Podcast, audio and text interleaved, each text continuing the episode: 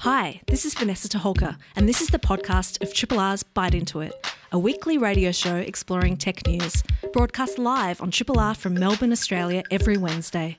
Hope you enjoy the podcast, and feel free to get in touch with us via the Triple R website or Bite Into It's Facebook or Twitter accounts.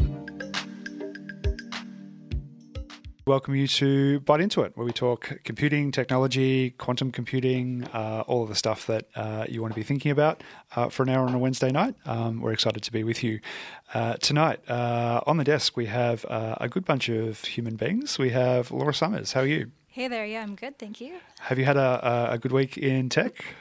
middling? Oh, you know, lots of video calls and occasionally swearing at my Bluetooth headphones. Ah, are, are, they are they working well or not so well? Or? Oh, they just um they like to disconnect, and I've had I've had some problems. It's yeah, Bluetooth. We could we could go into a big rabbit hole about the uh, problems of Bluetooth connections, and actually related to a uh, COVID tracking app. Ah, we might go into that. Mm-hmm. Um, also, Dan Morganti, how are you, Dan? Yeah, very well. How are you, Warren? Pretty well myself. Um, have you have you had a, a, good week in tech? Has it been um, my for you? my Microsoft 365 uh, membership ended because uh, I'm no longer a student, oh. and I've been holding on to that for like the last six months. And now it's done, and I'm just doing everything off Google Docs now, which is okay, but not great. The new austerity for you, yeah, Dan. That's it. um, yeah, I'll be with you also uh, on Warren Davies. Um, it's an interesting show tonight. Um, we're really excited. It's been uh, days and hours in the making. Um, we are all, um, I guess, um, interested in uh, tracking uh, where the bug is at at the moment, um, what's going on. You know, uh, we're doing a very good job in Australia, I have to say, of um, uh, of minimising its uh, spread and incidence, and and uh, we've got a, a low death count relative to other countries in the world. Um, but potentially we need to do more and for longer. So um, one of the devices that um, has helped with that around the world is uh, tracking applications uh, on our phones.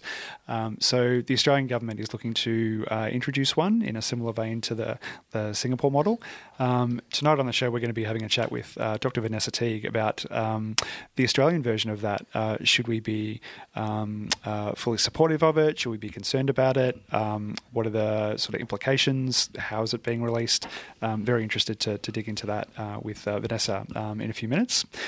Um, also, uh, I guess all of us are very interested in um, being connected at the moment, um, uh, having a voice and being heard. So uh, we're going to have a chat with um, uh, Down Syndrome Australia, um, who've um, uh, released a, a, new app um, uh, into the App Store and into Google Play, where people affected by Down syndrome can uh, I guess, um, get better access to services um, uh, and kind of um, uh, use a host of, of other services. So, interesting to hear about uh, what's been going on with that a little bit later on in the show as well.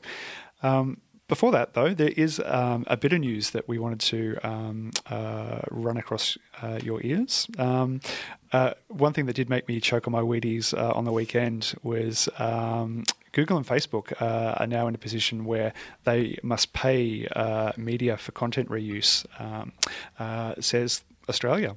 Josh Frydenberg did a, a op-ed, um, I think, in the Australian a few days back uh, talking about this. So, uh, the the history to this, in in simple terms, is that um, uh, obviously media has been crunched a little bit. Uh, traditional media has been, um, uh, I guess, seeing diminishing returns, and I guess the the reuse and repurposing of their content through uh, global platforms like the two that we mentioned, and um, they've been having a stern word um, to their friends in high places, and we've been having this conversation in Australia uh, about this. Um, how do we, I guess, uh, protect independent journalism, um, um, support it uh, when they're in a, a, a sort of a, a, very tricky situation um, in, in, the current marketplace? So, um, yeah, I, I, think one of the interesting takes on it is that um, given the current circumstances as well, it's it's even a, little bit harder. So. Interesting. We saw in uh, uh, in France recently, um, they have um, asked their um, competition or the competition watchdog has ordered Google to negotiate in good faith with local media firms to to um, compensate. So it could be a kind of um, uh, um, oh, there's a word here that I'm looking for. It's um, uh, um, not commission. It's it's escaped me, but um, they're, they're going to have to basically pay a share of revenue. So um, for for every you know hundred dollars that these guys make, um, they're going to have to pay a, a, percentage to, to news providers. So what, what do you folks think about that, Dan, Laura? Do you think that's kind of long time coming? Is it a little bit clumsy? What what, what do you reckon? I'm just curious about the mechanism.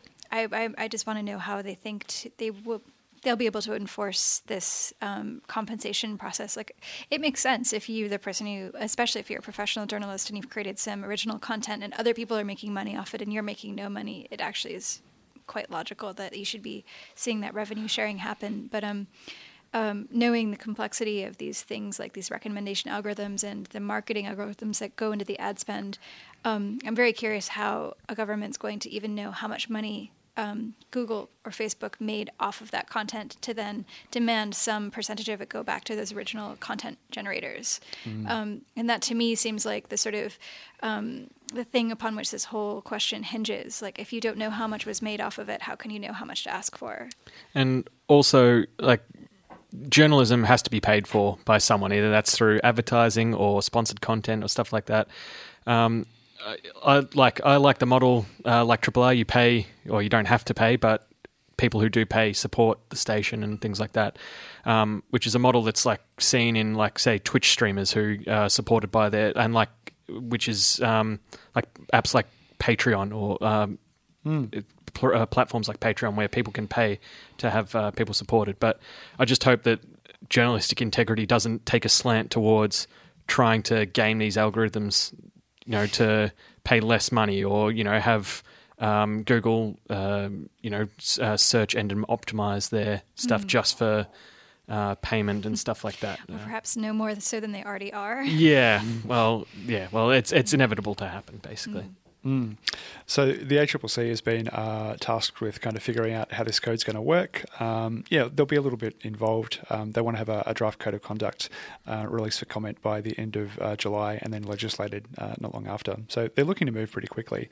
Um, it's interesting. Like if you read if you read the stuff about, um, I, I, guess how a lot of tech companies like to think about the, the kind of speed of innovation and staying ahead of this stuff. They've um, they've been very good at figuring out how to repurpose this stuff and, and redistribute it and, and sort of make a business model out of it. But um, I guess eventually uh, governments and and um, markets will catch up and say, hey, it's um, we're not getting a a, a, um, a fair um, deal out of this. And and yeah, interesting. Uh, I think it's I think it's going to be one to one to follow.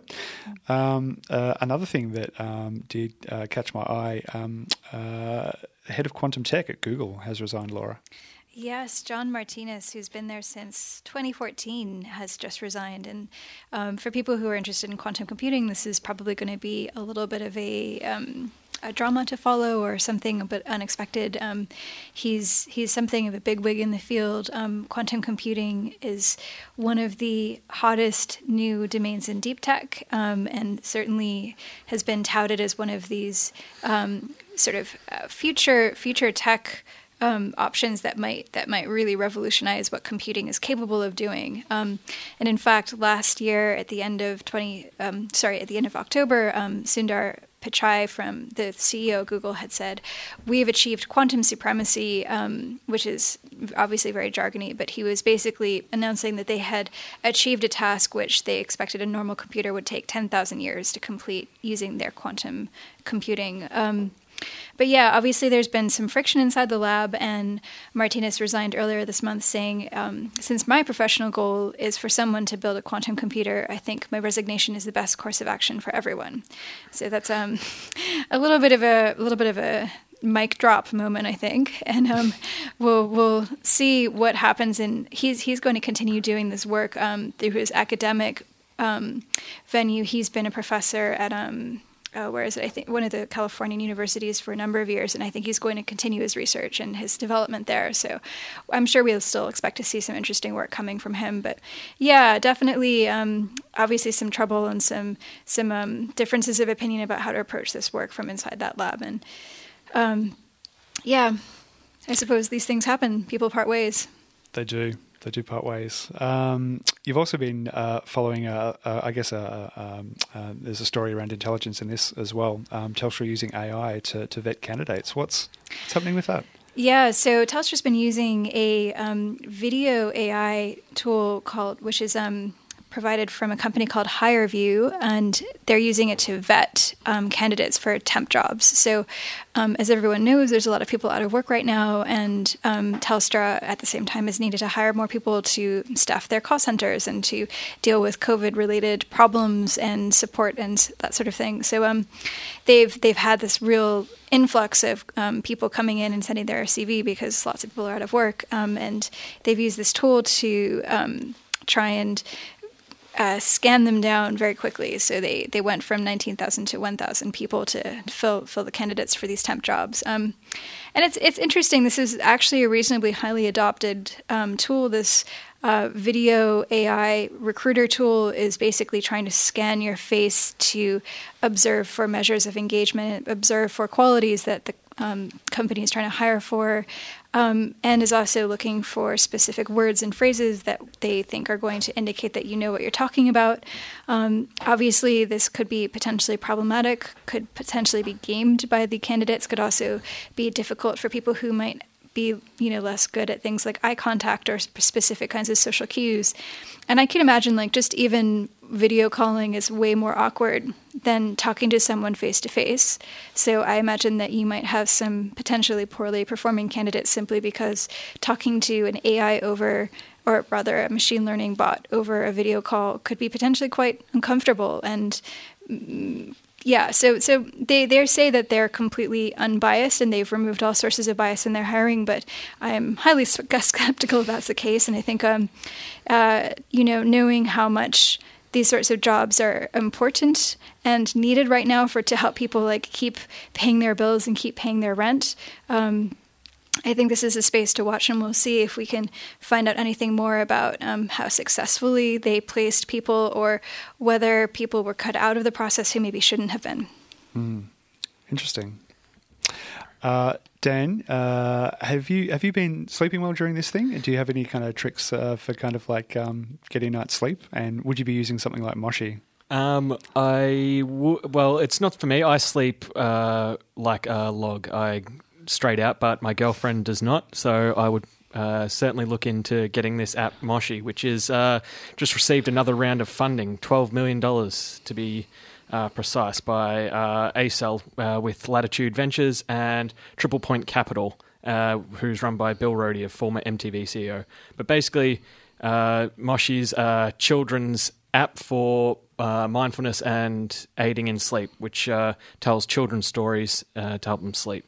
Um, they've gone the Netflix route and are now producing all their own content. Uh, they've got 80 original 30 minute bedtime stories um, written and produced entirely by the company. Um, they've got uh, Steve Cleverly, who's um, a BAFTA winning writer uh, who authors and composes, produces each bit of content on the app. Patrick Stewart, Patrick Stewart. I know. Oh. Yeah. Um, and the best uh, title is Mr. Snoodle's Twilight Train, which has the chugga chugga choo choo sound effect throughout the entire story.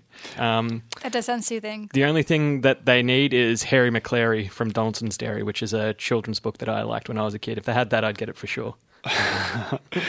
um, I feel like there's a bunch of people out there now just like queuing up the first 80 um, for daylight use as well, just to kind of get some kind of um, daytime napping as well. It's uh, mm. it's it's very helpful. Don't discount day sleeping. Yeah, it's the best. Melbourne's own Triple R.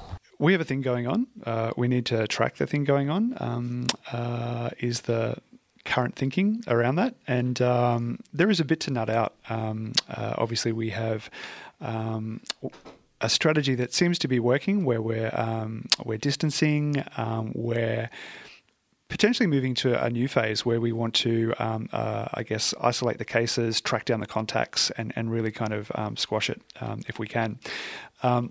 One of the ways that we can do that is with uh, phone technology. So um, we're looking at potentially an, uh, an app for Australia um, that allows us to uh, understand when we've been in proximity to people um, with um, with COVID nineteen, and uh, I guess we have a bit to talk talk about. So we're now uh, joined on the phone by uh, Vanessa Teague, um, who is uh, an expert in this space. And um, Vanessa, um, thank you very much for taking the time to, to join us on Bite Into It tonight. Hello. Um, so I guess one of the uh, uh one of the reasons we came across it was um, it went to uh, sort of media pretty quickly, and um, I think the government is in this kind of um, uh, action man setting where um, they need to be taking decisions and making decisions and getting things out there and getting things done. Um, and everyone had a lot of questions. Um, so now, in simple terms, they've had to kind of do a fair bit of explaining to to get some um, simple questions uh, asked and answered. What, what, were some of the first things that came to mind for you? What, what was your first response to this?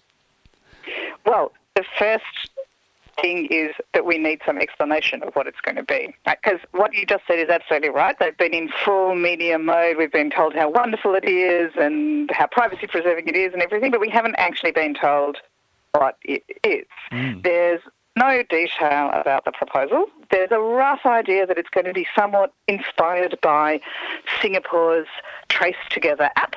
Mm-hmm. We don't know how similar it's going to be. Hmm. and we don't know what the options are going to be, and we don't know who's going to hold the database, and we don't really know anything. Sounds like something out of uh, you know a, a, TV show, kind of like uh, you know Ut- Utopia or, or something like that. Yes, exactly. So my concern is that people are being pressured into it before we have any information about what it is.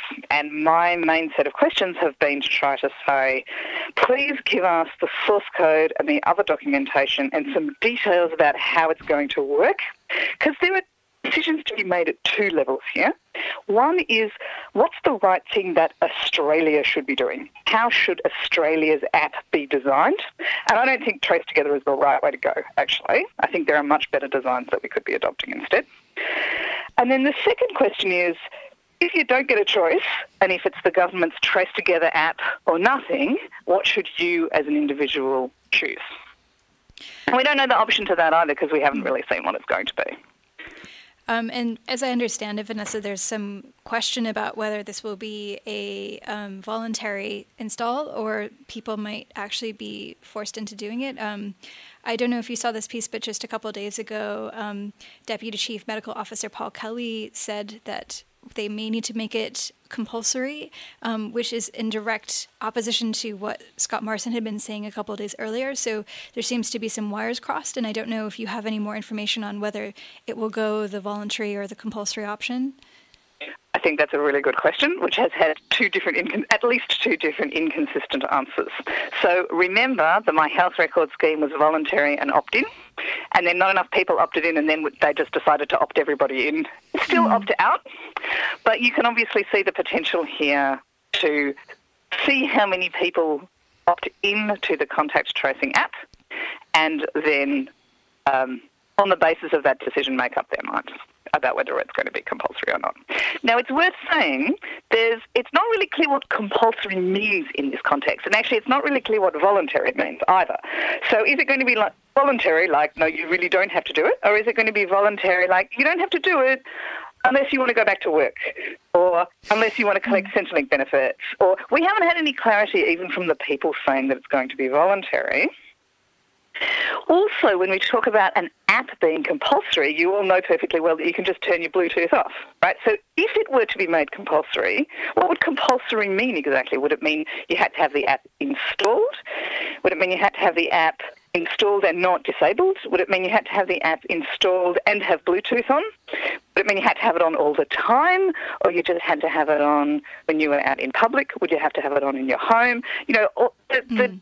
There are a lot of things that are being presented here as binary options that, in fact, have a lot of different possibilities along a scale.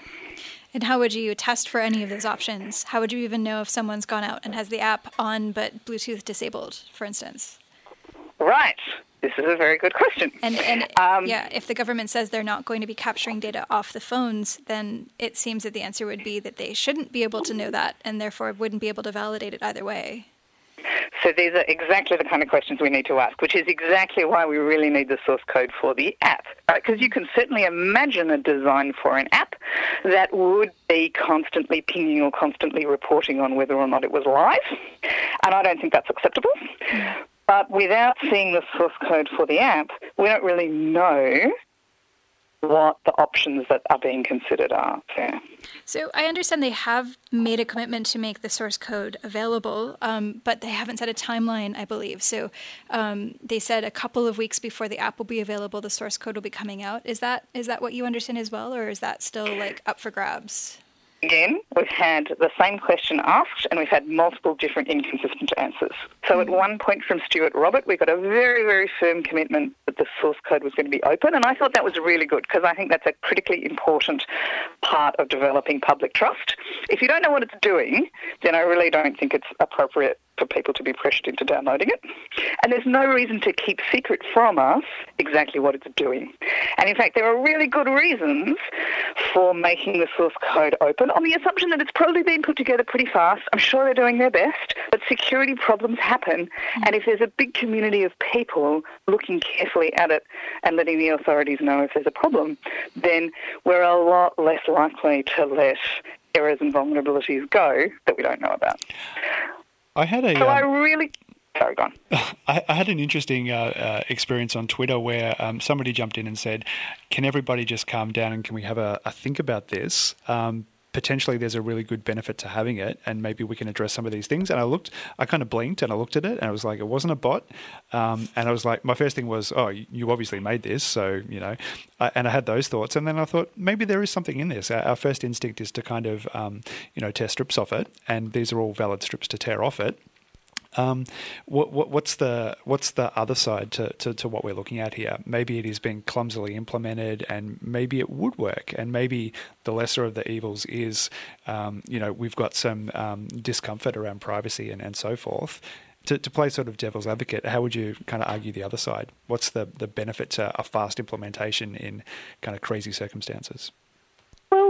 I still think that there are better ways of doing it that would be just as fast. So, mm. in particular, you probably saw that Google and Apple announced a couple of weeks ago a very efficient, easy to use uh, method that's going to support apps that do a decentralized job of contact tracing. Mm. And what that means is that it would support a much more privacy preserving protocol than TraceTogether. Mm. So rather than what TraceTogether does, which is centralize your contact information with an authority when you test positive, the Google Apple API would support a whole family of open source apps that are already being developed that would give you the opportunity to check on your own phone whether or not you had been in contact with a person who had tested positive without that information being centralised through a government authority. Mm. So rather than automating the process where you go in and tell a public health official everybody you've been in contact with, if you test positive to the virus. Instead, this basically automates the process where if you test positive, you directly tell people that you are nearby. And there are a lot of uh, open source projects working very hard on doing a good job of this. There's a project called COVID Watch out of Australia. There's a big European project called DP3T. All of these apps are either in beta or on the way now. If we did that instead, then I think there'd be a lot better argument in support of why we should be doing this. Yeah, it, it's worth um, mentioning that this this app is not even to totally replace contact tracing, and it certainly doesn't um, solve all the problems of stopping the spread. What it does is help support human memory so when you're being asked how many people have you been near? and have you been in contact with anyone who might have been um, infected or who you know like when you're when you're being asked af- after you've been diagnosed um, who you've been in, in close contact with, um, it's a memory support. And particularly once we're past being in lockdown and we're back out near people again, it might support that, but it certainly doesn't um, solve it entirely. And you have to think about how many people will actually install the app um, in order for it to be a useful tool in the first place. Um, so can you can you talk a little bit, Vanessa, about like how that that adoption of the app actually makes a difference to whether or not it's at all useful? Like I think that's an important point that people may not quite understand. Yeah, well, I mean, very roughly, the point is if you're the contact tracing is uh, using the app is only useful if both you and the person you're trying to trace are using the app. So if you test positive and you were not using the app, then the app doesn't help you trace any of your contacts. If you test positive and uh, you you're trying to trace someone who was not using the app, then that's not useful either. So the best we can hope for, if X percent of people download the app, is that we'll trace roughly X squared contacts. Right? So in other words, if half of the people download the app, then we can probably use the app to trace about a quarter of our contacts, right? Because half the people who test positive will have the app, and of them, they'll be able, we'll be able to reach half of the people that they were in contact with. So I think that's why the uh, assumption is that it needs a very high rate of adoption in order to be effective. So do you know where they came up with this 40% of adoption number? Like, is that... I have no idea. Yeah, that... I think somebody just. Uh, yeah, that, that was my sense as well. um, so please, what, Warren. What, what, would be the what would be the um, if you could get two things um, sort of uh, comfort on a couple of things um, in the next couple of weeks to kind of go. I'm not too happy about it, and it sucks more than a U2 album on my phone that I didn't ask for. But let's go ahead. What, what would be the two things that you could really um, demand, Vanessa? Okay. Two best things for the nation to do are number one, open source the soft, open source the software so that we can all look at what it's actually doing. Complete downloadable, compilable versions of the thing that we're being asked to run on our phone. Second thing the nation could do is adopt a privacy preserving decentralized protocol based on the new Apple Google APIs, not something based on trace together that centralizes the information with government.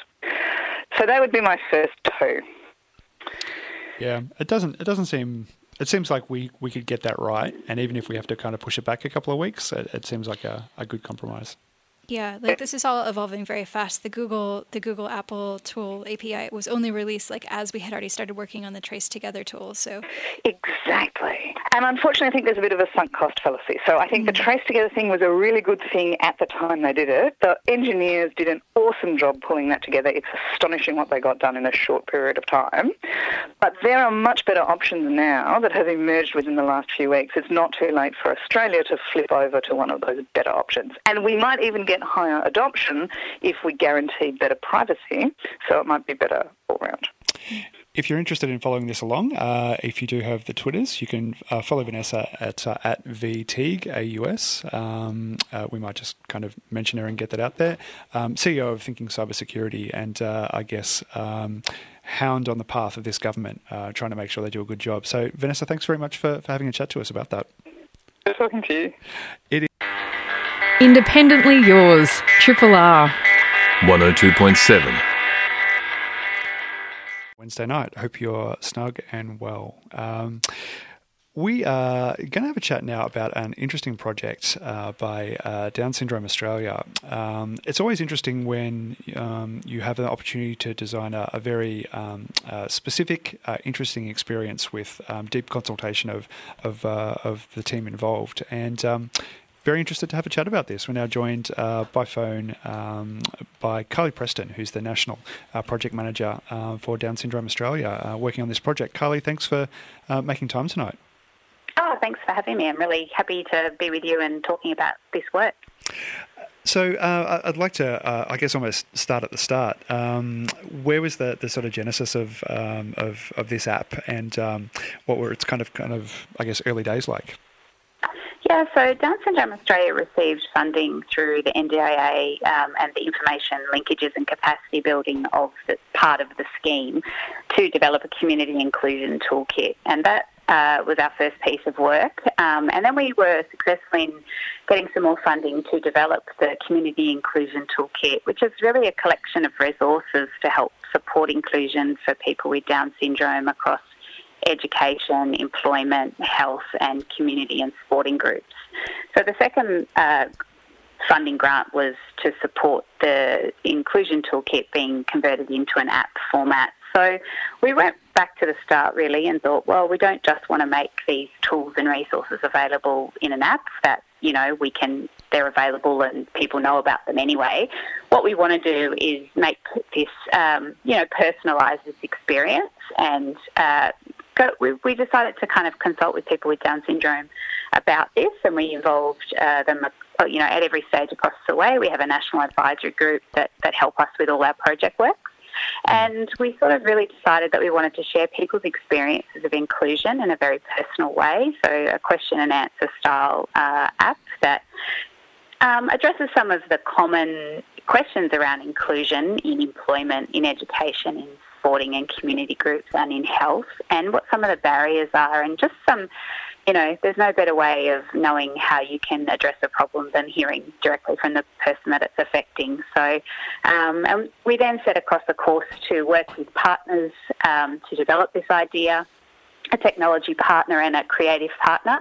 Um, and then we went about a very organic journey of capturing people with Down syndrome, answering and talking to us about, you know, their life experience and inclusion across those areas and filming that and then kind of creating the app. Um, it was very important to us to also have the ability for it to be an ongoing piece of work. So people now still have the ability, or will have the ability moving forward to submit their own story, their own question, their own answer their own, um, you know, idea about what can help inclusion in the community. So it sounds like you had a very um, sort of broad um, goal, like how can we explore ideas around inclusion and, and sort of um, uh, representing um, uh, the community uh, in a very specific way.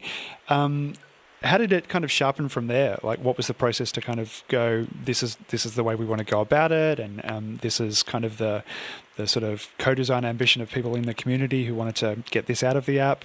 What, what, how did you kind of like um, move towards that that broader goal of um, working on inclusion? Yeah, so we have a Down syndrome advisory group. So it's a collection of people um, that from each state and territory with Down syndrome that meet monthly and talk with us about all our policy and our project and our advocacy work.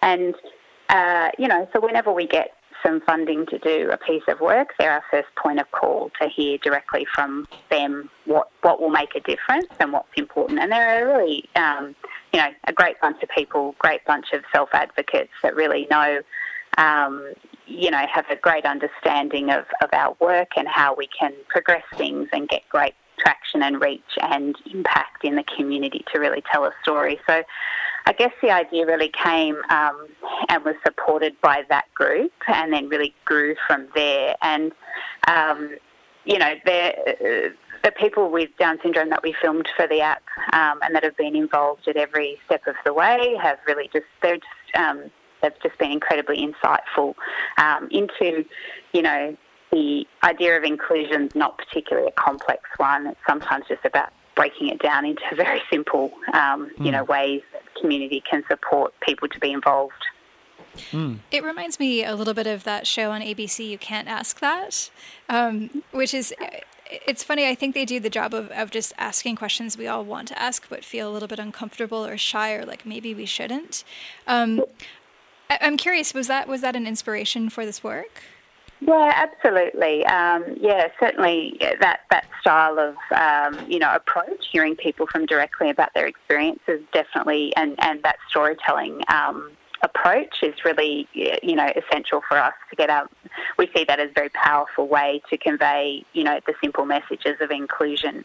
Um, so yeah, certainly inspiration from that, um, and um, uh, and you know there are some other uh, uh, there's some other pieces of work that are similar um, that also kind of use this storytelling approach to really um, share the message of inclusion.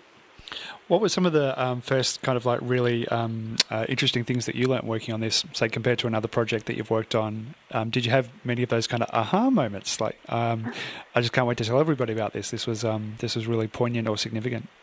Um, my whole working life has really been in this kind of um, working with people around sharing a message, health promotion, whether it's in health or in disability. So I guess the messages for me are ones that I've known the whole way. Uh, you know, through my life, and a reason why I work in this field is because I'm passionate about people's rights.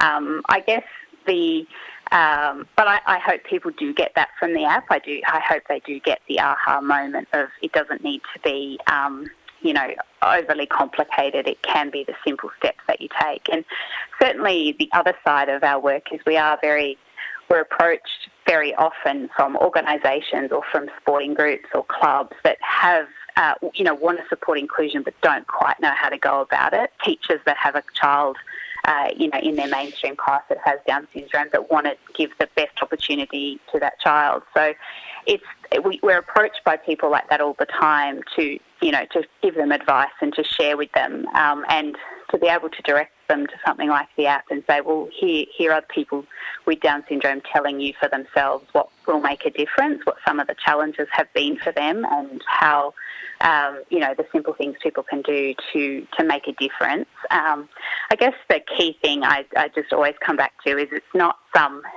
you know, community inclusion is not some sort of massively hard thing to achieve. It's just about values and people being, you know, um, just being kind and being caring and being inclusive. And it doesn't, it's not about, um, you know, kind of anything more complicated than that, really. Sometimes there are some simple adjustments that can be made that, um, you know, can really help a person to to be included, um, some modifications or some adjustments or some technology or that type of thing. But um, you know, it's it, it, there, there is lots lots of ways to support inclusion, but it, it really isn't um, an overly complicated idea of people just being kind of kind and extending, um, you know, a hand of, of friendship and inclusion. I'd kind of be interested to put you on the spot. This is not, not your necessarily your area at all, but you you've kind of got an interesting insight into how people can um, become a part of a, a wider community if um, there's been some challenges around that.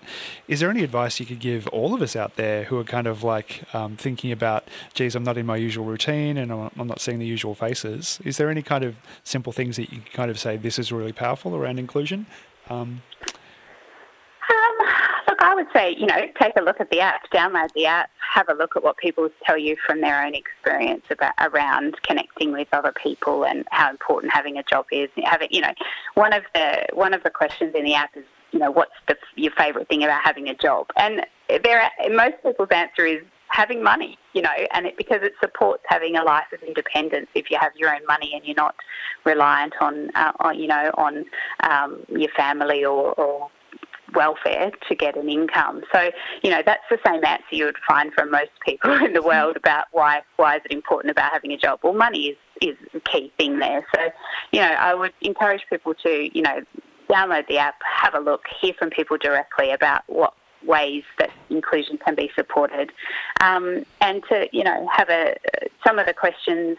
Uh, you know, there is um, some questions that are confronting, I guess, around the challenges in certain things like education and bullying and those type of things. And I think hearing people's personal response to those can be really powerful. So the NDIA, ha- the NDIS, um, you know, over the last few years has been a massive social reform in disability, and it has enabled um, people to have more access to the community than they've ever had before. Um, and so, you know, I would just say to, to people out there, you know, don't be afraid to ask a, you know, to extend a hand, ask a question, be kind, and, um, you know, and inclusion is is just powerful, really probably um, good advice for all of us out there. Like just um, ask ask a mm. question, check up on people. Um, maybe people that you haven't spoken to in a little while, just reach out and say hello. And um, yeah, being nice. I think um, there's a bit of stress out there, a bit of concern. Um, you know, people people aren't as resourced as they uh, as they have been. So pretty yeah. uni- pretty universal learnings there, I guess. Absolutely. Just quickly, if people want to download the app and take a look at it, Kylie, what do they look for and which stores can they find it on? So both Google Play and in the Apple Store, and um, our it's it's the app's called Ask About Down Syndrome. Um, we went through a, a, long process with our Down Syndrome Advisory Group, and, and they came up with a range of answers, and then we took a vote on which one they thought most powerfully represented what the app does. So it simply is called Ask About Down Syndrome, which I think is, you know, an invitation to the community to to ask, you know, to to ask what can how can we support inclusion? How can what are the simple things we can do um, to give people the same opportunity and the opportunity they deserve and they, they have the right to, um, and that we should all you know have access to the community and employment and education and health services at the same level as, as everybody else. It's great. I'm going to give it a go, and uh, I'm going to um, ask some questions. So, um, looking forward to, to giving it a, a, a go. And um, congrats, well done on, on the launch and the uh, and the thinking behind this. Thank you so much. Triple R on FM, digital, online, and via the app. Thanks so much for being here. It means a lot. Um, a couple of fun things. Um, I did grow up um, with a bit of Muppets and a bit of Fraggle Rock. Um, really excited to see that um, their new series um, is coming out. And because it was interrupted uh, by uh, by the bug that's going on at the moment, very excited to see that the creative team behind it just went, you know what, we're going to do this anyway, and they shot it on their phones instead. Um, so that's a, a, great response to um, some of the challenges that um, that were being thrown up. Um, so Fraggle Rock Rock On uh, is all shot on iPhone 11 uh, from the homes of the production team and um, artists from all over the states, and then, then they're kind of uh, zipping it into um, uh, sort of production and and sort of going from there. So it's coming out on uh, on Apple TV, but I don't know. Are you, are you, guys old enough to remember Fraggle Rock? We were just discussing that off air. yeah, um, I I'm a big fan of Jim Henson, but I never. I think I was a little bit late to the party mm. uh, to to get into Fraggle Rock. I'm with you, Warren. I love it. It was so sweet. We were just talking about the golden age of puppetry, like Dark Crystal and, um, you know, all of the Bowie and Labyrinth. Bowie and Labyrinth. Mm. Oh, so good. Mm. It's kind of like uh, computer tech wasn't quite there yet with animation and so forth. So people wanted to do sort of like really fun, funky, weird stuff that um, you know felt kind of lifelike, and it, yeah. and puppets was where and, it was at. And it always seemed to have like this dark edge, like the never-ending story and stuff like that. All the pu- mm. they looked creepy, yeah. and they had that uh, yeah really dark world thing going on. Oh yeah, they're like not happy stories. It's like it's like you know animes that aren't you know like they look cutesy, but then they have this really deep, really dark kind of undercurrent. Yeah, um, I think that's possible with things that are not you know real life photography. Maybe we'll get some stuff coming out of that during this wonderfully rich creative period, um, just based on oil prices. I was just thinking about the oil crisis in the 70s and Thatcherism and Reaganism, and all of these kind of puppet shows were against this kind of like canvas of austerity. So maybe we're going to have a rich reimagining of puppetry. Sounds like the, sounds like the ticket. I'm here for it. There's a couple of quick bits of space news as well. What's going there? Um, 21 Borisov is like a time capsule from a part of the uh, universe that humans will never get to see. Wow. Um, the Hubble telescope has turned its attention to this uh, intergalactic visitor to our neighborhood, intergalactic neighborhood. Um, uh, it's looking at uh, it's only the uh, second interstellar object ever detected. Um, the first one being Oumuamua. It's hard to say. It's I a lot of that one. a yeah. lot of vowels. Um, but yeah, they're looking at uh, the comet and its gas uh, chemical trail. What's Interstellar? I, have seen the movie, but remind me. Um, From a different different system altogether. Different solar system, so outside yeah. the star. Yeah. yeah, yeah, amazing. Another piece of news is that SpaceX and NASA are set a date in May um, to send humans for the ultimate social distancing off of the planet. yes, I'm proud of that. Um, they are. They will be transporting astronauts up to the International Space Station, and this will be the first time SpaceX has officially transported the live cargo of humans. So that will be an interesting and exciting first step for them. Um, set for May 27th of this year. I'm kind of imagining the um, the kind of like whooping it up um, at mission control, which usually goes on with like all these rockets kind of doing fancy things. Like very sensitive cargo this time around. It's probably going to be a lot more serious kind of mood. Yeah, for sure. Well, you know, it's certainly going to be a big test of um, their robustness and capabilities, and obviously would be very bad PR, very bad optics for them if it went badly. Mm. But it won't, and I'm not going to jinx them. I'm, I'm knocking on wood. It's going to be great. Uh, thank you very much to uh, our guests, uh, Vanessa and Carly, for joining us on Bite Into It tonight. Um, thank you to our silent producer, Dan, and Elizabeth McCarthy. Um, Laura, Dan, thanks very much. Hope you had fun. Thanks, Warren. It was great. Anthony Carew. Hi, this is Vanessa Toholka. Thanks for listening to the podcast of Triple R's Bite Into It, a weekly radio show exploring tech news. Broadcast live on Triple R from Melbourne, Australia, every Wednesday. Hope you enjoy the podcast and feel free to get in touch with us via Triple R's website or bite into its Twitter or Facebook accounts.